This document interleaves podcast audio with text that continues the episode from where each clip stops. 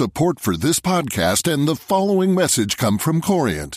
Corient provides wealth management services centered around you. As one of the largest integrated fee only registered investment advisors in the U.S., Corient has experienced teams who can craft custom solutions designed to help you reach your financial goals, no matter how complex.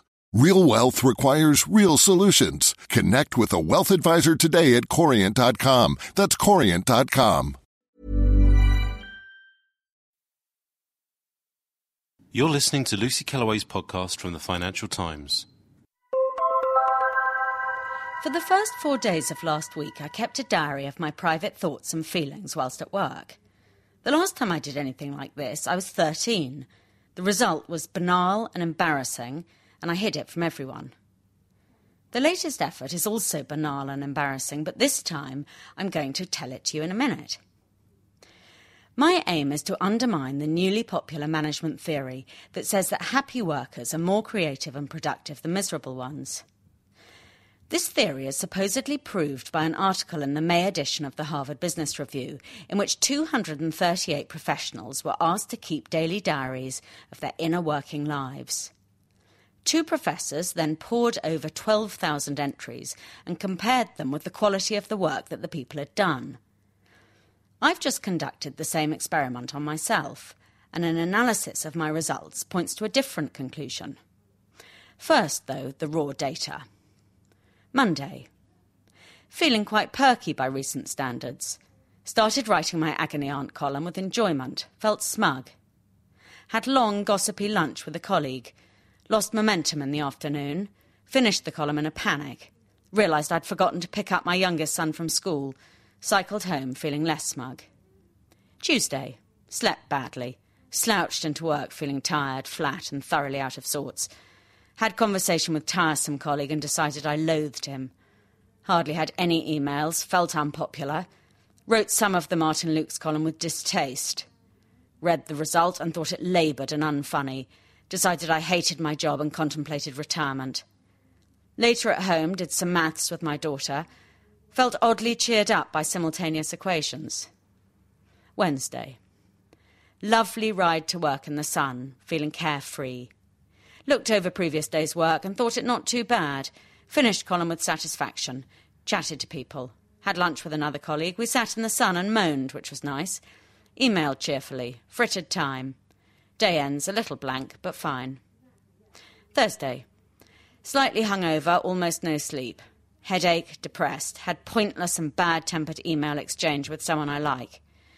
Sat down to write this column, too wretched to want to talk to anyone, worked with dogged sense of purpose, though felt the result feeble beyond redemption.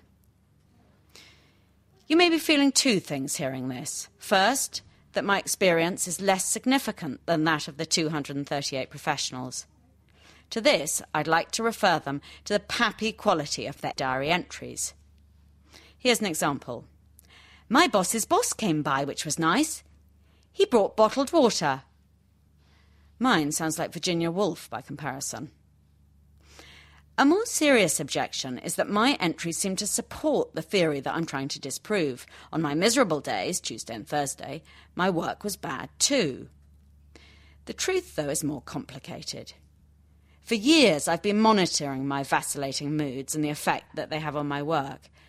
When I'm glum, I invariably judge my work to be bad. When I'm cheery, I tend to think my work just fine. However, I'm a hopeless judge of what I do. Indeed, the columns that people have liked the best are often the ones that have been written in a mood close to despair, while many of the columns I've liked have fallen entirely flat. There are three reasons for this. When tired and unhappy, I have no energy for chatting. I'm grimly focused on what I'm doing. I'm much more prepared to take creative risks too. If life seems already bad, what is there to lose? And the fact that I judge myself so harshly when down makes me try much harder. If I'm right, there are surely interesting management implications. Managers should concentrate on making us as miserable as they can. Actually, my diary doesn't quite show that.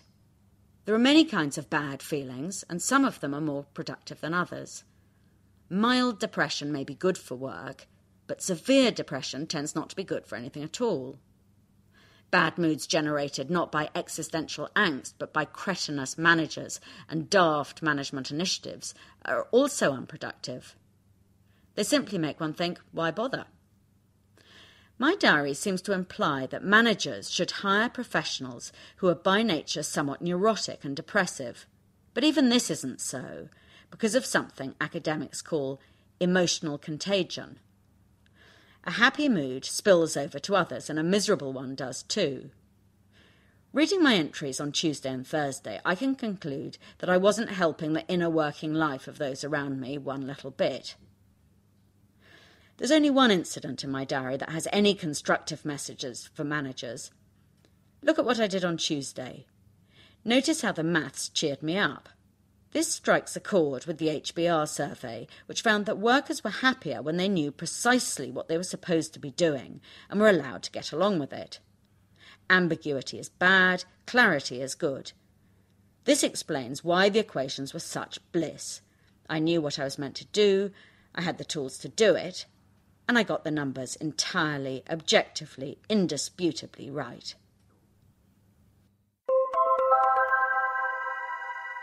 Thank you for listening. To subscribe to this podcast, please go to www.ft.com forward slash podcast. Support for this podcast and the following message come from Corient. Corient provides wealth management services centered around you. As one of the largest integrated fee only registered investment advisors in the U.S., Corient has experienced teams who can craft custom solutions designed to help you reach your financial goals, no matter how complex. Real wealth requires real solutions. Connect with a wealth advisor today at Corient.com. That's Corient.com.